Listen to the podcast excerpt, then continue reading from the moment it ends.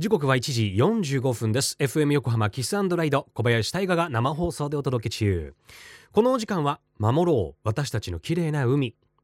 FM 横浜では世界共通の持続可能な開発目標サステイナブル・ディベロップメント・ゴールズ SDGs に取り組みながら14番目の目標海の豊かさを守ること海洋ゴミ問題に着目。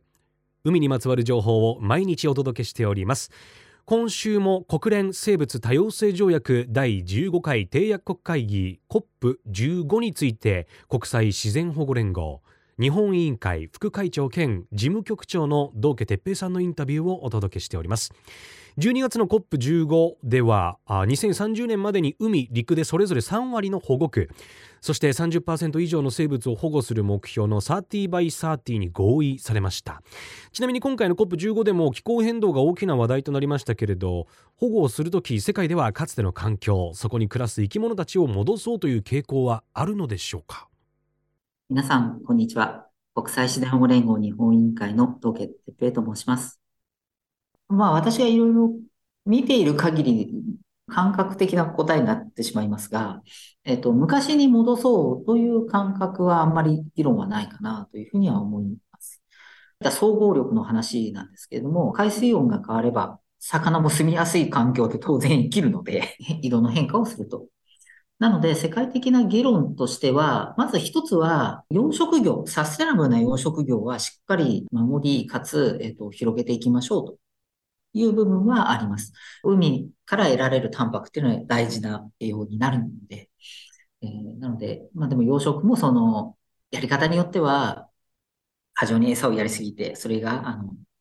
その地域の周辺の海域に、あの、悪影響を及ぼすみたいなこともあったりするので、そういうサステナブルなものを広げていきましょう。から、二つ目のアプローチは、その種の構成は変わるかもしれないけれども、海の生き物にとっての最適な環境というのは、それはそれであるだろう。それをちゃんと維持していきましょうというようなアプローチになります。で、まあ、海洋保護区もある意味その一つなんですが、えっと、中にいる生き物、気温によって、いや、海水温によって変わるかもしれないけれど、海草や藻場がしっかりこう整っている。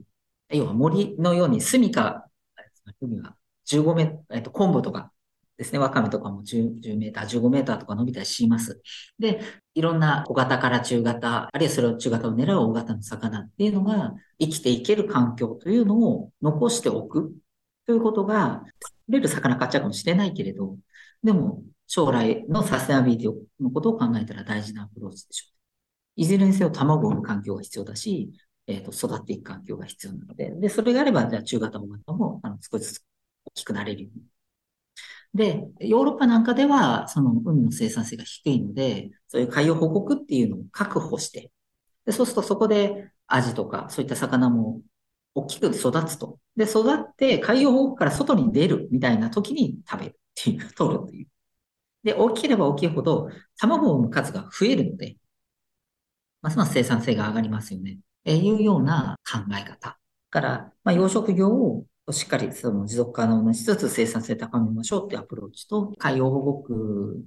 だけじゃなくてもいいんですが、海の生態系がちゃんと維持される場、空間というのをしっかり作っておく、広げておくっていうことが、まあ、構成やその海洋酸性化みたいな影響はもちろん出るんだけれども、まあ、海の生き物の恵みを得ていくっていう上では、多分合理的なアプローチなんじゃないか。まあ、この2点が力が入ってるかな、というふうに思って。あ、あとは当然ですけど、違法な IUU 漁業っていう言い方をしますが、イリーガル、まあ違法から、えー、無規制、 unrestrict、あるいは unreported、無報告。で、違法、無規制、無報告と呼ばれるような漁獲のされ方が、でまあいろんな統計によるんですけれども、 IPBES という評価機関がまとめたものだと、最大30%。私たちが食べてる海のあの恵みの30%が、そういう違法で無規制で無報告に取られてるものなんじゃないかという指摘があって、そういったものの撲滅というのが大事になります。ということで3点ですね。まあ、そのサステナブルな養殖業から生息、生育地。まあ、野生生物なので、野生生物の生息、生育地を守るということと、それから違法なもの、無規制無報告、そう呼ばれるような、そのサステナブルじゃない漁業をなくしていく。まあ、この3点っていうのが大事なアプローチだというふうにされてるかな。そうですね。あの、手法がどこまで確立するかっていう部分はあるとは思います。とりあえず植えてみたとかですね。サンゴの移植なんかは結構そうなんですけど、他から取ってきて、とりあえず埋めてみるみたいな。で、まあ3割生育したら御の字だみたいな率の ものもあったりするので、まだまだ処方の確立は必要かなと思います。ただ、えっと、ブルーカーボンについても、生物多様性に寄与する形の、えっと、ブルーカーボンというのがやっぱりあると思いますので、やはりそうやってこう気候変動にも生物多様性にもっていう同時解決を意識する。あるいはその同時解決の方にこそ資金だったり、それこそ研究資金とか、いうようなものがこう回っていくっていうことがすごい大事かな。気候変動対策であれば何でもあの応援します。では、ももはやないかな、時代として。今回の23の目標を作るときにも、システムシンキングみたいな言い方っていうんですかね。セオリーオブチェンジ、変化の理論。えそういったものをすごい大事にしました。ですので、えっ、と、要は、なぜ減るのかっていうその原因ですね。で、その原因も、例えば、えっ、と、たくさん取りすぎるからですという原因があったまあ、それに対処するだけじゃなくて、じゃあなぜたくさん取っちゃうのっていうところにも目を向けていこうま。社会とか経済的な要因ですよね。海の問題で言えば、今はある地域、漁協とかがカバーするような地域で総量を決めている。取れる量を決めている。そうすると、早いもん勝ちっていうロジックですね。がやっぱ強くなってしまう。で、海外だとそこを個別割り当てといって、漁業者一人一人どれぐらい取っていいよっていうのを決める。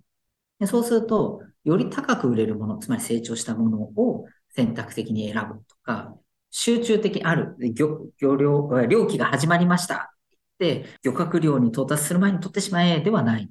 一年の中で本当にいい時期に取るとか、あるいはちょっと市場の値段が少し下がるなってみんな取らないなっていう時期にあえて取ることで、まあ、分散させることですね。方角を分散させることで、えー、影響を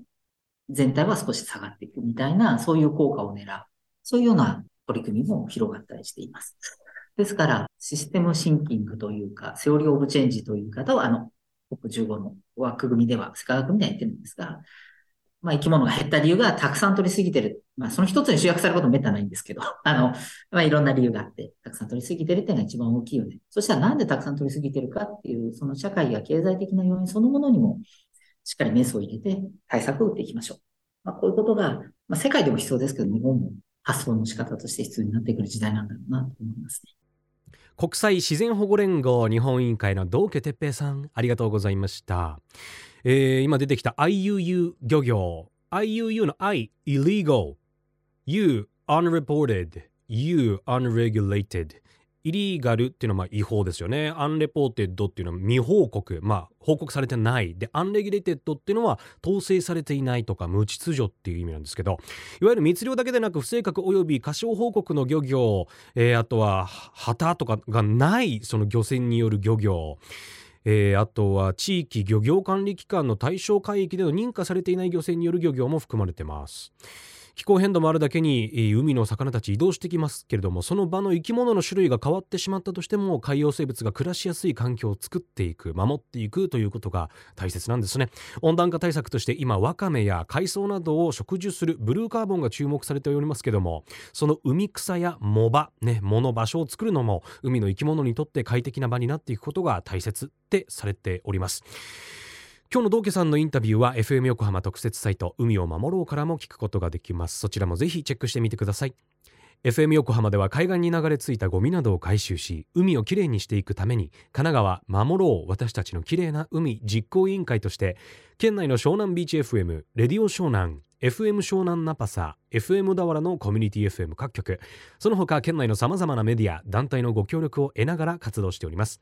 また日本財団の海と日本プロジェクトの推進パートナーでもあります。FM 横浜守ろう。私たちの綺麗な海。Change for the Blue 明日もお楽しみに。